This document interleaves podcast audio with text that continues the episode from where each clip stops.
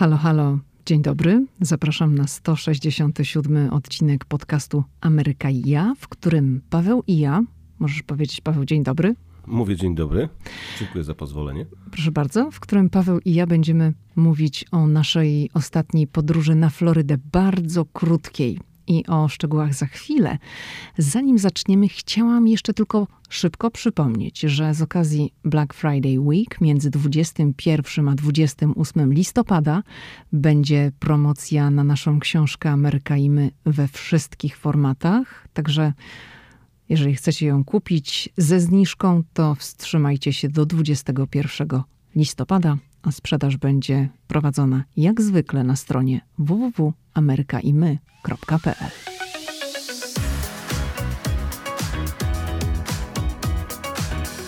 Hej, hej, tu Lidia Krawczuk-Los rzucił mnie do Waszyngtonu i to właśnie tu, w stolicy USA, powstaje ten podcast.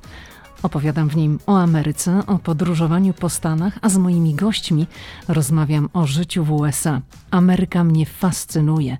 Jeśli Ciebie także ciekawią Stany i lubisz słuchać inspirujących rozmów, to ten podcast Ameryka i ja jest dla Ciebie.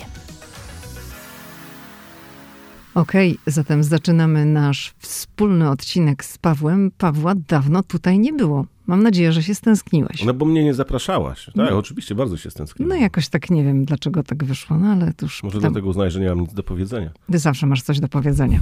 I zawsze potem muszę cię wycinać, bo jak się rozgadasz, to koniec. Wycinasz mnie? czasami tak, czasami skracam. No. Straszne rzeczy. Mm, dobra, to zaczynamy. Będziemy opowiadać o naszym ostatnim wylocie na Florydę. To był krótki wyjazd czterodniowy i to nie był wyjazd, który służył temu, żeby troszeczkę na plaży sobie poleżeć i porelaksować, bo pojechaliśmy tam bardziej z zawodowego punktu widzenia i wybraliśmy Florydę nie bez powodu. Nie, dlatego, że to był bardzo ciekawy stan z punktu widzenia wyborów amerykańskich, ponieważ jak wiecie, w listopadzie odbywały się w Stanach Zjednoczonych wybory połówkowe, e, nazywane też e, wyborami środka kadencji. Floryda. Poczekaj, jest... poczekaj, od razu tutaj ci wejdę w słowo. Wyjaśnijmy od razu, co to są wybory połówkowe albo wybory środka kadencji. To są wybory, które odbywają się dwa lata po wyborach prezydenckich, a więc po dwóch latach e, Amerykanie decydują o zmianie jednej trzeciej składu Senatu i całego składu Izby Reprezentantów. Tak mają to tutaj skonstruowane, że te wybory dosyć często się odbywają. Myślę, że tu nie będziemy dać się w szczegóły, bo to mhm. nie odcinek o wyborach. W każdym razie Amerykanie po dwóch latach prezydentury mają wybory, w których mogą na przykład y, no, wyrazić e, swoje poparcie dla urzędującego prezydenta, czy może inaczej, dla partii, którą reprezentuje e, prezydent. I tak to jest tutaj już historycznie, że po dwóch latach partia, która, mm, z której wywodzi się e, aktualny prezydent, w zasadzie zawsze traci większość na Kapitolu. No ale są to wybory bardzo emocjonujące. Stany Zjednoczone są, jak wiadomo, tak podzielone na Stany, które są czerwone i niebieskie. Czerwony to kolor, kolor republikanów, niebieski to kolor, kolor mm, demokratów i e, miała przejść stany, wielka czerwona fala. Tak, i są takie Stany, które są Stanami pewnymi, a więc tam głosują zawsze na demokratów albo zawsze na republikanów. Ale są takie stany, e, które nazywane są swing states, e, czyli stany wahające się, gdzie wyborcy zachowują się tak, że raz głosują na demokratów, raz na republikanów. Kiedy popatrzymy na kampanie wyborcze, to widzimy, które stany tak naprawdę w tej kampanii wyborczej się liczą. Bo na przykład Joe Biden, czy kandydat może powiedzmy demokratów, nie ma po co lecieć do Kalifornii i tam przekonywać, bo wiadomo, że w Kalifornii wygra i tak demokrata. Ale są stany takie jak Floryda, jak Georgia, jak Pensylwania, że nikt nie wie, jak zachowają się wyborcy. A są to bardzo ważne stany mm, i o, o nie idzie walka. I tak było tym razem, że ta kampania skupiała się na kilku amerykańskich stanach. E, I widzieliśmy to właśnie w postaci choćby wieców wyborczych Donalda Trumpa, który latał w ostatnich dniach przed wyborami do kilku stanów, między innymi właśnie Pensylwania, Ohio, Floryda i tam przekonywał wyborców. To samo robił Joe Biden i pomagający mu w kampanii były prezydent e, Barack Obama. E, I wybraliśmy Florydę, dlatego że mm, tam jest jeszcze jeden bardzo ciekawy wątek. Oprócz tego, że nikt do końca nie wiedział, czy Floryda zagłosuje na republikanów czy na demokratów, chociaż spodziewano się, że to mhm. będą głosy na republikanów, tak. to mieliśmy tam jeszcze oprócz tych wyborów do kongresu wybór gubernatora, bo w tych wyborach środka kadencji też odbywają się wybory w niektórych stanach gubernatorów i władz lokalnych. Na Florydzie wybierano między innymi gubernatora i o reelekcję e, ubiegał się Ron DeSantis. Człowiek, który ma bardzo dobre notowania w partii republikańskiej, wyrasta na republikańską gwiazdę i o nim się mówi jako o tym, który może wziąć udział w wyborach prezydenckich za dwa lata. Ale Jak on wiemy, je, nigdy do tej pory nie potwierdził tej informacji. Nie, ale widzimy, że wygląda prezydencko, jak tu się ładnie w Stanach mm -hmm. Zjednoczonych mówi. Że ma potencjał. Ma tak? potencjał. Mm -hmm. Fajna rodzina, Amerykanie to kochają. Żona, troje dzieci, więc w obrazku na, Amery Amery na amerykańskiej dzieci, fladze tak. wygląda to dobrze. Mhm. Ale na Florydzie, jak wiadomo, mieszka także Donald Trump, który także chciałby wrócić do Białego Domu i już widać, że denerwuje go to, że Ron DeSantis chce ubiegać się, czy też mówi się o nim, może bardziej tak trzeba powiedzieć, jako tym, który może ubiegać się o nominację partii republikańskiej w wyborach e, prezydenckich. No i możemy tutaj od razu też powiedzieć, że zaraz jak inaczej, po wtorkowym głosowaniu zaczęły pojawiać się takie informacje, takie wypowiedzi Donalda Trumpa, trochę nawet straszące DeSantisa, że jeżeli on zdecyduje się wziąć udział w kampanii prezydenckiej za dwa lata, to Donald Trump będzie ujawniał informacje o nim. No, takie dosyć to było, powiedziałabym, jak, jak szantaż. Jak straszenie, tak? Nie, no tak, to warto zauważyć to. Mm, w każdym razie mamy w Florydzie, mieliśmy bardzo ciekawą historię wyborczą, ale oprócz tego e, odwiedziliśmy również e, e, tereny od strony Zatoki Meksykańskiej. To są te obszary, które zostały zniszczone pod koniec września przez huragan e, Ian, e, mnóstwo zniszczeń, mnóstwo ofiar, a więc te emocje wyborcze tam także różne e, były, ze względu na to, że jedni chwalili służby federalne, czyli te, które są w zarządzie prezydenta i amerykańskiej administracji, a inni chwalili na przykład służby stanowe, które są pod władaniem gubernatora stanu. Właśnie dlatego poleciliśmy również na Florydę i wybraliśmy takie, a nie inne miejsce, bo my przylecieliśmy do Fort Myers, żeby przy okazji również zobaczyć te tereny, które zostały bardzo dotknięte przez huragan Ian, bo moglibyśmy polecieć od razu gdzieś tam na południe w rejon Miami,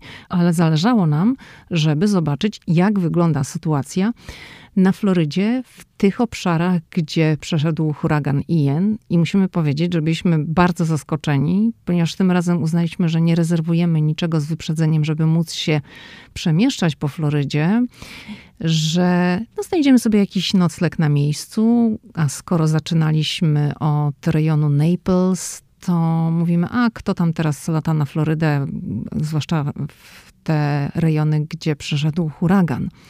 I myśleliśmy, że nie będzie żadnego problemu ze znalezieniem noclegu, ale okazało się, że był bardzo duży problem, bo mnóstwo ludzi ciągle mieszka w hotelach, ale również mieszkają w nich ekipy remontowe. No i my musieliśmy się trochę nagimnastykować, żeby coś znaleźć, a poza tym ceny były bardzo wysokie. Tak, i to w takich hotelach, w których normalnie cena powinna tam być maksymalnie około 100 dolarów, y, takich sieciówkach gdzieś tam przy autostradach, gdzie ta cena nie powinna przekraczać właśnie tych 100 dolarów, no to ceny zaczynały się od 200-240 dolarów, jak było miejsce. Natomiast w większości tych miejsc nie było. był napis sold out w mm -hmm. tych mhm. amerykańskich serwisach, gdzie można zabukować miejsce na nocleg. E, więc to było ciekawa rzecz. Poza tym no, sporo tych hoteli także w tym samym pasie nad Zatoką Meksykańską miały tylko na przykład otwarte drugie, trzecie piętro, bo pierwsze też było zalane w czasie e, powodzi wywołanej huraganem, więc no komfort w tych hotelach za ponad 200 dolców i wyżej też powiedzmy był bardzo, bardzo słaby. I mieliśmy nawet taką przygodę, że gdzieś nad ranem po prostu zerwaliśmy się na równe nogi, to znaczy noc była rwana, bo ludzie jak to ludzie sobie po prostu organizowali imprezy w tych pokojach hotelowych, ale nad ranem no to zerwał nas alarm przeciwpożarowy i to taki, że o matko. Tak, bo nad łóżkiem był sygnalizator, który włączył się, ale to taka ciekawostka. Po prostu dla tych ludzi, którzy mieszkają tymczasowo e, w hotelach, my przyle, przyle, przylecieliśmy w piątek wieczorem, Zaczął się weekend. Po całym tygodniu ciężkiej pracy, w odgruzowywaniu, w usuwaniu tych wszystkich zniszczeń, oni mieli weekend. Więc w jednym hotelu w pierwszą noc e, stał taki wielki trak z muzyką. Panowie jeździli na jakiś Znaczy przed hotelem deskorolkach. Mhm. E, więc muzyka grała pod hotelem. Natomiast kolejna noc, to z soboty na niedzielę, to była regularna impreza w pokoju obok. No, oni po prostu tam żyją, bawią się teraz tak jak w domach. I, no i to mogą być trudne noce. W tygodniu pracują, a w weekend się bawią. Dobrze, to teraz może wróćmy do tego naszego pierwszego takiego pełnego dnia, bo wybraliśmy się w rejony Bonita Beach nad Zatoką Meksykańską i to był teren, który naprawdę został bardzo mocno dotknięty przez huragan Ian. Te zniszczenia tam widać ciągle. I Ja spoglądałem na mapę. Mhm. można powiedzieć tak, że właśnie od Bonita e, huragan Ian zaczął e, wchodzić na ląd, e, czyli z tą taką największą siłą. Więc to i było jedno z jeden z pierwszych obszarów, który dostał huraganem no mniej więcej czwartej kategorii, a w pięciostopniowej skali. I słuchajcie, no to, to co zobaczyliśmy na miejscu, i to już jest ze kilka tygodni po huraganie, także wiele rzeczy jest już uprzątniętych, ale nadal mnóstwo gruzu gdzieś Wraki tam samochodów. odłożonego na bok, wraki samochodów, domy, które no, mają gdzieś tam zniszczone elewacje, gdzieś są podmyte, coś po prostu jest przechylone, nie ma drzwi, nie ma okien. Bardzo słabo to wyglądało. Ale też na przykład takie budynki, konstrukcje, no wiele tych domów jest budowanych na palach, ale na przykład były budynki, które mm, stały tylko na takich kątownikach, zachowało się drugie, trzecie piętro, a y, parter to było coś takiego, przez co po prostu przeleciała fala wody i wymyła wszystko, czyli ściany, drzwi, okna i te domy po prostu tak ledwo stały na kilku takich kątownikach, y, zagrażając, że się po prostu lada moment przewrócą. No i takim kolejnym I obrazkiem. jeszcze jedna rzecz, checkpoint przy wjeździe Tak. do tych miejsc. To znaczy, punkt jak- kontroli policji. Jak my wjeżdżaliśmy, to nikt nas nie kontrolował w takim dosłownym sensie, że trzeba było pokazać jakiś dokument tożsamości, ale ciągle ten checkpoint był. I moim zdaniem tam była jeszcze informacja o obowiązującej godzinie policyjnej, Tak, tak, czyli wieczorem już na tym obszarze nie można się poruszać. Można było przejechać, mieliśmy okazję tam pojechać, zobaczyć jak to wygląda, porozmawiać z ludźmi. No i to był taki, powiem, przytłaczający obraz, bo z jednej strony było to piękne słońce, niebieskie niebo, no było bardzo ciepło, bo gdzieś tam z 27 stopni, no taka super Floryda fajna, jak się jedzie na wakacje, żeby odpocząć i skorzystać z dobrodziejstw słońca i plaży. No ale z drugiej strony ten krajobraz był bardzo zdewastowany i to samo było w Naples. Naples, czyli też miasto nad Zatoką Meksykańską, miasto, które jest nazywane miastem milionerów. Tam są przepiękne rezydencje, piękne domy, alejki z palmami. No fajnie to wygląda, taki luksus, ale te domy, które stoją bezpośrednio przy plaży, były bardzo zniszczone. I Niektóre, tak, to już powiedzieć. Fundamenty było widać, jak ta woda podmyła. Właśnie, tu chciałbym powiedzieć o jednej rzeczy, dlatego że wielu ludzi, y, oglądając zdjęcia po huraganie, stawia sobie pytanie, dlaczego oni budują w taki sposób nad Zatoką Meksykańską, nad oceanem, kiedy wiadomo, że żywioł zmiecie wszystko.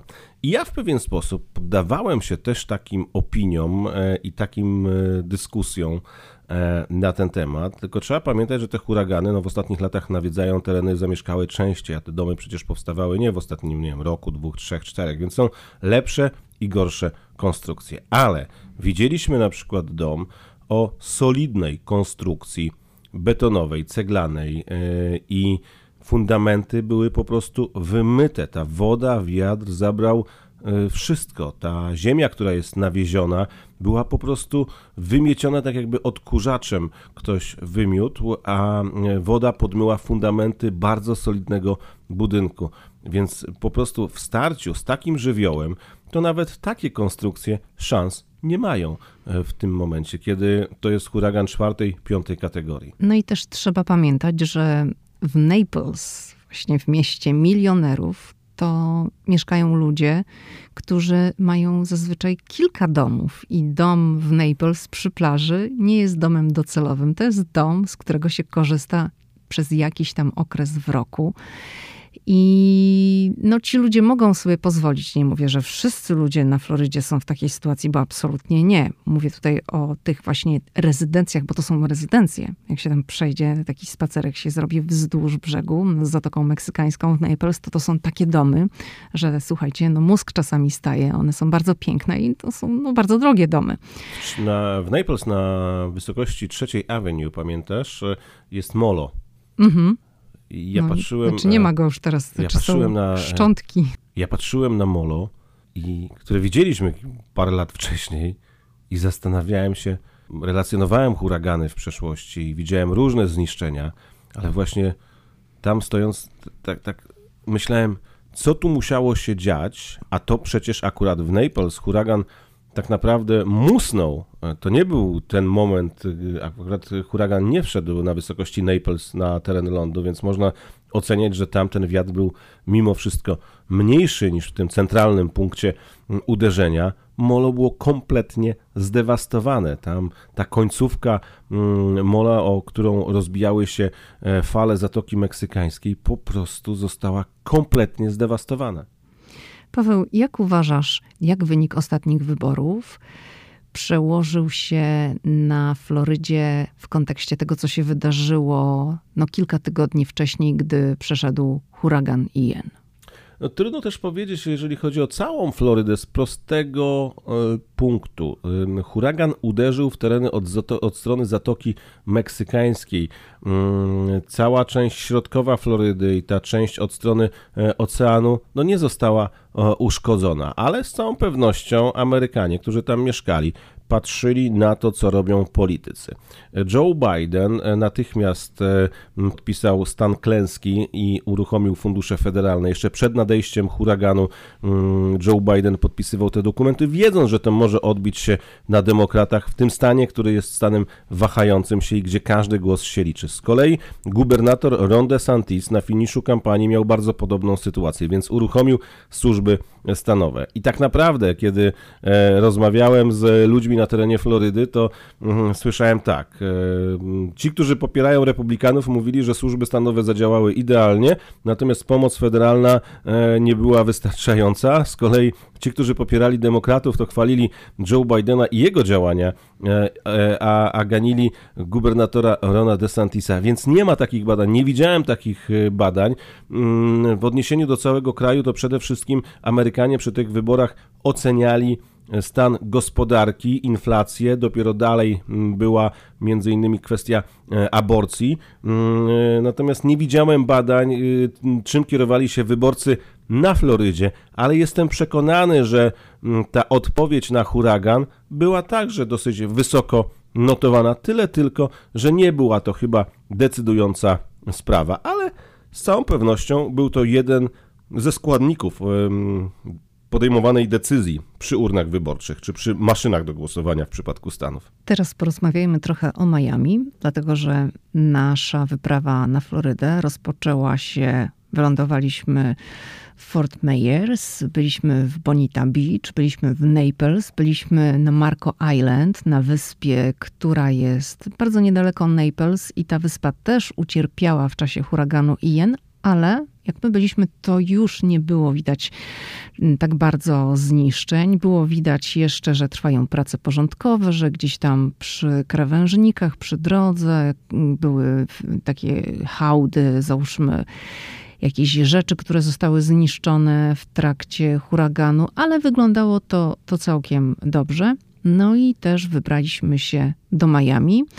Miami no nie ucierpiało w czasie huraganu. To już jest jakby zupełnie inna strona Florydy, to jest już od strony Oceanu Atlantyckiego. W Miami przede wszystkim było bardzo gorąco, było duże słońce. No i w Miami w tym okresie odbywał się wiec wyborczy Donalda Trumpa. I, mieliśmy... I zaczął wiać wiatr, bo dowiedzieliśmy się wówczas, że w stronę Florydy zmierza burza tropikalna, która przeistoczy się w huragan i kilka dni później z siłą pierwszej kategorii znów e, huragan uderzył e, we Florydę. Pięć osób zginęło, tereny mm, zostały zalane e, od strony zatoki, od strony, przepraszam, oceanu, no ale na szczęście nie był to mm, taki żywioł jak huragan Ian we wrześniu, ale warto zauważyć, że to był pierwszy huragan od 30 lat, który w listopadzie, kiedy ten sezon huraganów się kończy, uderzył we Florydę. To też pokazuje, mm, co się dzieje, bo w ostatnich latach te huragany dosyć często docierają do lądów i do lądu i dokonują no, sporych zniszczeń i strat. Tak, i to był huragan Nikola. Natomiast jak my byliśmy na Florydzie, może jeszcze go no, nie, nie odczuwaliśmy tak mocno, natomiast zdarzało się, że zaczynał padać deszcz, ale ciągle było bardzo ciepło. Ale chciałam nawiązać do tego wiecu Donalda Trumpa, który odbywał się w Miami, bo też mieliśmy okazję to wszystko zobaczyć.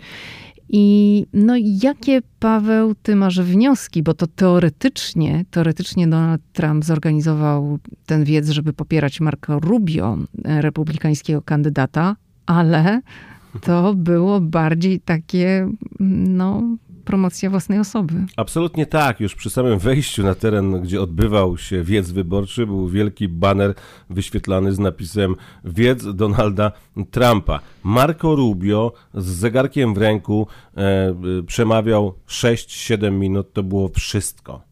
W międzyczasie, między występami i wypowiedziami różnych osób, w tym e, syna mm, Donalda mm, Trumpa, Donalda Trumpa juniora, padały cały czas hasła, no takie w zasadzie wyborcze Donalda Trumpa. Między innymi pojawiał się na telebimie napis e, Latynosi dla Donalda Trumpa albo Kubańczycy dla Donalda Trumpa.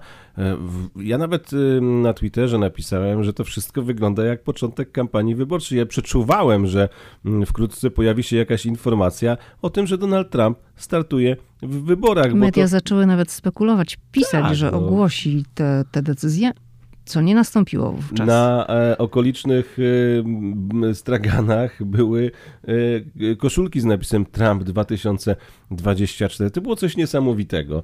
Mm, I to był ten moment, kiedy ja sobie pomyślałem, republikanie przegrają te wybory. Przegrają te wybory dlatego, że Trump zmobilizuje demokratyczny elektorat, bo te wiece absolutnie nie wyglądały jak wiece poparcia kandydatów republikańskich, tylko jak własna kampania. Trump po prostu skupił e, się na promowaniu siebie i na podgrzewaniu atmosfery. Dzień później w Ohio ogłosił, że za kilka dni e, będzie ważne wystąpienie. To było na dzień, na kilkanaście już godzin w zasadzie przed mm, rozpoczęciem głosowania tego takiego tradycyjnego, bo przecież w Stanach Zjednoczonych też było głosowanie korespondencyjne, mm, to wcześniejsze głosowanie, że Trump wygłosi specjalne oświadczenie. I kiedy w mediach powinna być dyskusja o kandydatach republikańskich, zaczęto spekulować, mm, czy za parę dni Donald Trump ogłosi, że startuje w wyborach prezydenckich, więc skupił uwagę na sobie. Wiec oczywiście zrobiony w stylu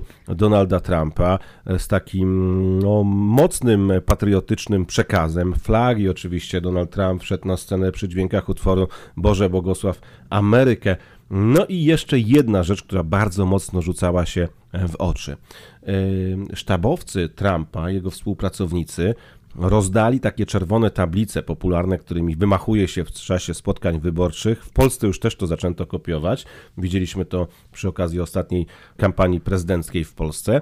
E, to była czerwona tablica z hasłem again, czyli jeszcze raz. No nie trudno sobie mm, wyobrazić, nie trudno się domyślić, że to już e, no, miało odnosić się do zachęcenia takiego bo przypomnę, to rozdali sztabowcy Trumpa, to nikt sobie tej tablicy sam nie zrobił, do startu Trumpa w wyborach prezydenckich. Nawet e, e, postawiłem na Twitterze taką, taką swoją opinię, że e, przypuszczam, że Trump pójdzie do wyborów właśnie z hasłem again. No i teraz czekamy w tym tygodniu, to znaczy jak podcast ukazuje się we wtorek, a zapowiedź ewentualnego startu nastąpi? We wtorek wieczorem, czasu lokalnego o 21. Czyli to już będzie wtedy w Polsce. Trzecia nad ranem czasu w środę. polskiego w środę. Mhm. No Ale i... trzeba powiedzieć, że musimy zaznaczyć, bo nie, trudno nam przewidzieć, e, sztabowcy Trumpa odradzają mu ponoć e, wygłaszanie jakichkolwiek deklaracji z prostego powodu. Ta czerwona fala prognozowana okazała się tak naprawdę tylko taką bryzą. E, nie ma jakiegoś wielkiego, spektakularnego sukcesu spodziewano się, że demokraci po prostu poniosą ogromną klęskę, a nic takiego się nie wydarzyło. Więc to nie jest najlepszy moment na ogłaszanie takich deklaracji, zwłaszcza, że mm, to Donald Trump jest obwiniany za ten słaby wynik republikanów. No, ale Donald Trump w telewizji powiedział, że jak będzie sukces, sondaż, to jest jego zasługa, a jak przegrają, to nie jest jego wina. Tak, taki najnowszy sondaż, e, który no, odnosi się do tego, jakie szanse na nominację partii e, republikańskiej w wyborach mają kandydaci ci najbardziej tacy popularni, czyli Ron DeSantis i Donald Trump, no to po wyborach bezpośrednio mm, Ron DeSantis ma 42% i to jest wzrost o 7%, a w przypadku Donalda Trumpa to jest 35%, a więc mniej. Co pokazuje, że wybory odbiły się w znaczący sposób na tych kandydatach, którzy mają największe szanse na partyjną nominację. To jest cios dla Donalda Trumpa, bo w tej chwili Ron DeSantis na prowadzeniu 42%, Trump 35%. A jakbyś skomentował tę słynną okładkę New York Post? No to jest bulwarówka, ale ciągle, gdzie jest wielkie zdjęcie DeSantisa z rodziną i tytuł był The Future. Ron the Future. Tak, ale mm, trzeba zaznaczyć, że e, gazeta, o której y, wspomniałaś, bardzo sprzyjała Donaldowi mhm. Trumpowi przez szereg lat, trzeba powiedzieć. E, ten odwrót od Donalda Trumpa jest czymś bardzo, na co warto zwrócić uwagę. Jeżeli ta gazeta, która bardzo popierała Trumpa, która wychwalała Trumpa, promowała go, daje tytuł The Future pod zdjęciem DeSantisa, no to jest to, e, myślę, odzwierciedlenie tego, co dzieje się wśród e, właśnie wyborców republikańskich. I nie chcę zdradzać tutaj nazwisk ani nic, natomiast no, rozmawiamy także ze swoimi znajomymi i odbyłem taką bardzo ciekawą rozmowę, w której również uczestniczyłaś z naszym wspólnym znajomym, który jest wyborcą republikańskim od lat, który głosował na Donalda Trumpa i w rozmowie przyznał, że także głosował na Donalda Trumpa jeszcze w wyborach e, tych, w których Donald Trump przegrał. Natomiast wszystko to, co potoczyło się później, a więc nieuznanie wyniku wyborczego, podważanie, naciskanie na Mike'a Pence'a, by ten e, zmienił proces zatwierdzania wyborów. I wreszcie szturm na Kapitol sprawiło, że e, powiedział: Nie będę więcej głosował na Donalda Trumpa. Bardzo krytycznie się o nim wypowiadał. Powiedział, że szkodzi partii republikańskiej. I właśnie powiedział też bardzo taką ciekawą rzecz, że od lat wspierał republikańskich kandydatów, tych, których lubi, e, wysyłając tu tak e, w Stanach to wygląda, że wysyła się jakieś tam pieniądze na rzecz kampanii i wspierał od lat także Marco Rubio z Florydy. Natomiast tym razem, kiedy dostał, bo to politycy wysyłają takie maile, oczywiście to się dzieje automatycznie, e, kiedy otrzymał e, kolejne tam takie zachęcenie do głosowania i wspierania Marco Rubio, odpisał... Ale to bardziej do wsparcia finansowego tak, też. odpisał, mhm. że dopóki będzie miał cokolwiek wspólnego z Trumpem, kiedy Trump będzie go popierał, to nie przekaże ani dolara więcej na jego kampanię. I trzeba sobie jasno powiedzieć, że republikanie zdali sobie sprawę z tego, że w 2020 roku wielu wyborców zagłosowało na Joe Bidena nie dlatego, że tak bardzo kochali Bidena, nie zgadzali się z nim, jeżeli chodzi o program, ale zagłosowali na Bidena tylko dlatego, żeby nie zagłosować na Donalda Trumpa. I teraz, kiedy patrzymy na to, co się może wydarzyć w najbliższych dniach, miesiącach przed kampanią w 2024 roku, trzeba sobie zdać sprawę jasno z tego, że Donald Trump nie jest w stanie porwać do głosowania tych, którzy się od niego odsunęli, którzy patrzą na niego z przymrużeniem oka, dla których on już jest takim człowiekiem, który no, dokonał takiego zamachu na demokrację tymi wszystkimi swoimi wypowiedziami. Mm, zerwał z tradycją na przykład udawania się na Kapitol i brania udziału w zaprzysiężeniu kolejnego mm, prezydenta. A DeSantis jest człowiekiem, który ma bardzo podobne poglądy. Tak naprawdę mówi się o nim jako mm, o młodym, o młodszej wersji Donalda Trumpa, ale człowieku, który może właśnie tych ludzi, którzy odsunęli się od Trumpa, przyciągnąć z powrotem dla partii republikańskiej. Czyli Paweł, czy DeSantis to jest ta przyszłość? Run the future. Ciężko powiedzieć, dlatego że mm, my jesteśmy przed ogłoszeniem startu w prawyborach. Nie wiemy na przykład, czy jeszcze gdzieś nie pojawi się ktoś taki jak na przykład u demokratów w 2008 roku Barack Obama na przykład, tak, że jest nieznanym politykiem, a nagle wszyscy się w nim zakochają i przecież tak było dokładnie z Barackiem Obamą. Wcześniej nikt nie znał nas tak naprawdę Baracka Obamy, a nagle e, porwał tłumy i wygrał wybory prezydenckie, więc nie wiemy. A myślisz, że może demokraci albo republikanie? Właśnie to jest pytanie, czy demokraci mają takiego kandydata, który gdzieś jest tam schowany, przygotowywany i wyskoczy tak jak właśnie Barack Obama? Hmm.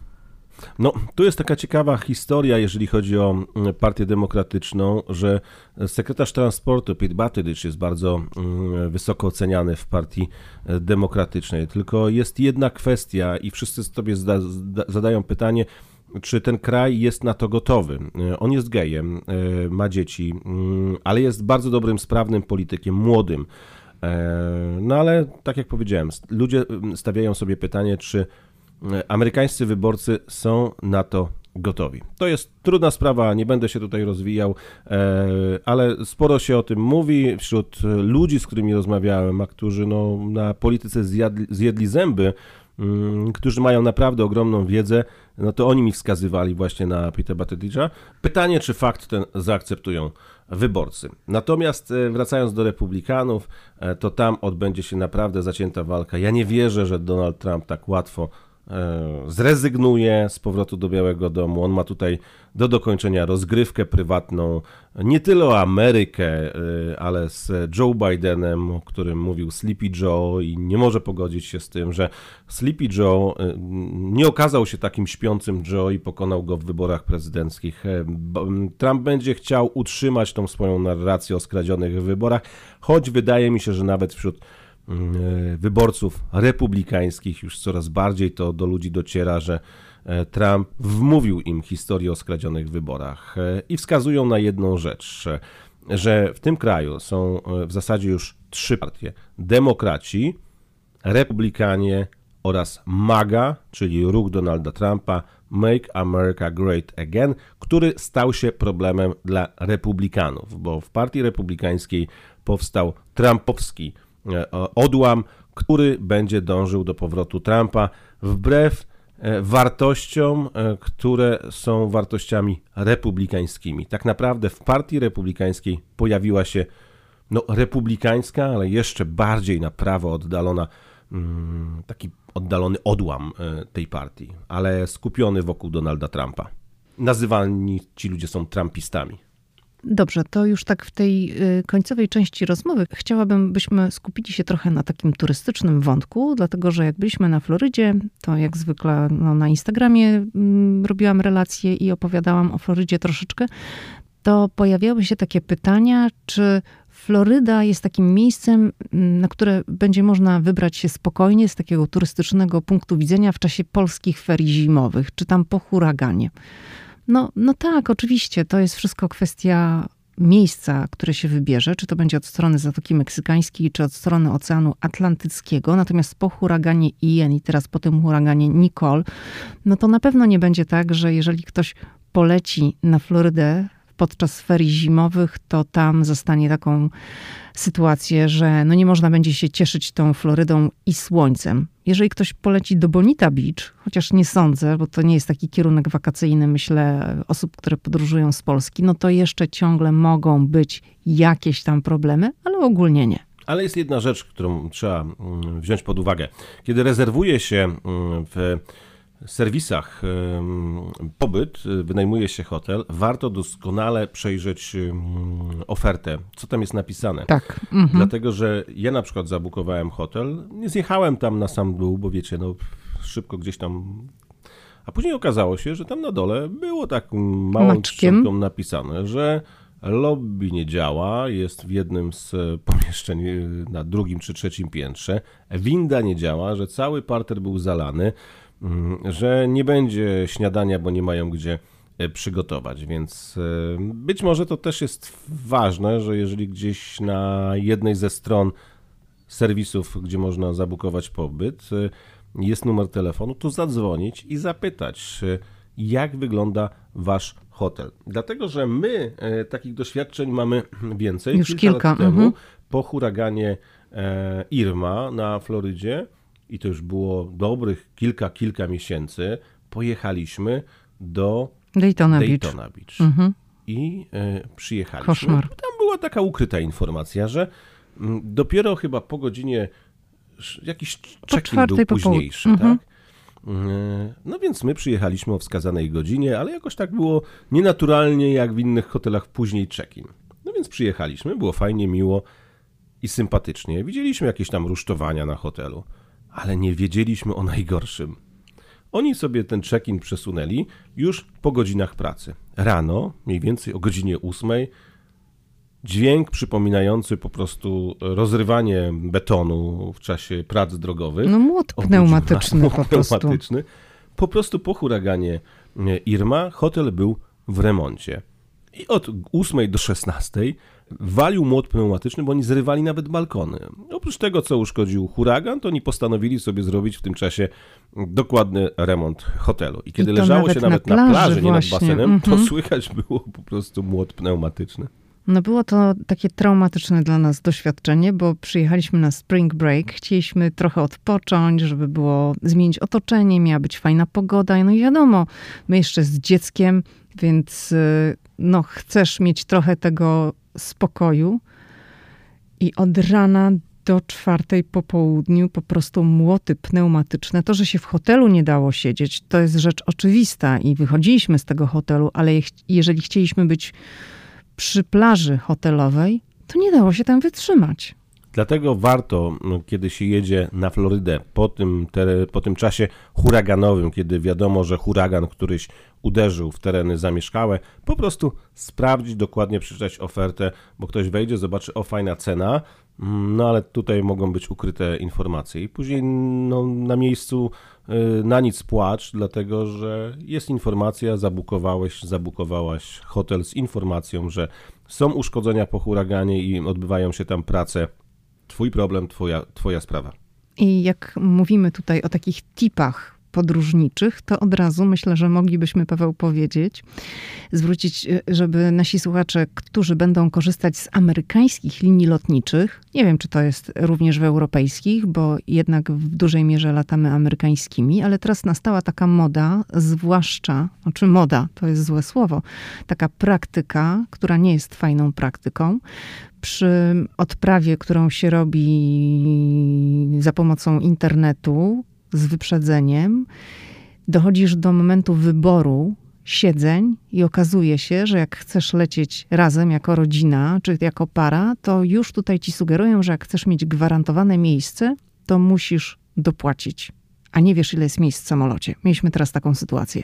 Czy w ogóle linie lotnicze zaczęły. Mm, trzymać się jakichś takich dziwnych sposobów i zasad, e, tworzyć jakieś e, dziwne systemy sprzedażowe, ja bym to tak nazwał, ponieważ e, najlepszą ofertę, inaczej, wyższa cena jest na stronie przewoźnika, no ale tam jest się osobą preferowaną. Zaczęli tu przynajmniej w Stanach Zjednoczonych stosować taką zasadę, że chętnie sprzedadzą bilet komuś przez jakiś tam serwis, yy, za pomocą którego można sobie zarezerwować Na lot. Expedia, tak? Tak, ale stajesz się pasażerem tak naprawdę gorszej kategorii, bo po pierwsze mm, to jest jakaś kategoria mm, basic economy, a teraz nawet jest jeszcze jakaś tam inna e, i okazuje się, ok, kupiłeś sobie troszeczkę taniej bilet u naszego pośrednika, to będziesz na przykład w puszczany na pokład samolotu w grupie dziewiątej, dziesiątej, jakiś kosmos, e, a przecież e, tak naprawdę, jak się popatrzy na te ceny, to się kupiło może ten bilet, e, co nie jest przecież niczym złym. No, każdy korzysta z najlepszej oferty mm, za jakieś tam, nie wiem, 20, 30, może 40 dolarów mniej. Natomiast ten bilet wciąż no, ma swoją wartość. Mało tego, ostatnio mieliśmy taką przygodę, że osoby z tej ostatniej grupy usłyszały, że w związku z tym, że samolot jest e, na full załadowany, to te osoby mają oddać swoje walizki podręczne do luku bagażowego. No i zaczyna się problem, bo ktoś ma komputer, ktoś ma, nie wiem, no ja ich nikt nie wozi, ale ten sprzęt delikatny i nagle się dowiaduje, że on musi oddać e, walizkę tylko dlatego, że stał się pasażerem gorszej kategorii, bo kupił sobie przez jakąś tam stronę nieco tańszy bilet. Na to też warto zwrócić uwagę, bo to jest niezwykle irytujące. Mm, słyszałem o takich praktykach też w Europie. Myślę sobie, że regulatorzy lotniczy wcześniej czy później będą musieli się za sprawę zabrać, bo to jest moim zdaniem nieuczciwe traktowanie pasażerów. Jeszcze chciałam właśnie dodać a propos tego wyboru miejsc, dlatego że jak wracaliśmy, to system od razu zachęcał nas, żebyśmy dopłacili po kilkadziesiąt dolarów od osoby, żeby mieć gwarantowane miejsce, byśmy mogli siedzieć razem. Nie zrobiliśmy tego i już będąc na lotnisku, pokazując nasze dokumenty tożsamości, chcieliśmy tutaj mieć taką gwarancję, czy będziemy siedzieć razem. Pani mówi, że tutaj nie może, że dopiero przy gejcie. Okazało się, że samolot był pusty, i po prostu było tak bardzo dużo wolnych miejsc, a mimo wszystko system chciał wymóc na nas, byśmy jeszcze dopłacili po kilkadziesiąt dolarów dodatkowo, żeby mieć gwarancję e, siedzenia razem. Nie musieliśmy siedzieć razem, bo każdy mógł w ogóle siedzieć na trzech siedzeniach w pojedynkę, bo było tak bardzo dużo miejsca w samolocie. Ale i tak chcieli, żebyśmy dopłacali. Tak, te linie lotnicze niestety w ostatnich latach e, stosują jakieś takie dziwne zasady, które tak naprawdę mnie jako pasażera zniechęcają, bo pewnie doceniłbym to, gdybym dowiedział się, oczywiście zmienimy panu miejsce, mamy dużo miejsc, taką szczerość w stosunku do pasażera ceniłbym wyżej niż takie próby wyciągnięcia na siłę pieniędzy. No, zwłaszcza, że samolot był pusty. Dobrze, to, to wszystko w dzisiejszym odcinku. Dziękuję Ci, Paweł, za, za pojawienie się po raz kolejny w podcaście Ameryka i ja. I słyszymy się w kolejny wtorek. Do usłyszenia. Do usłyszenia.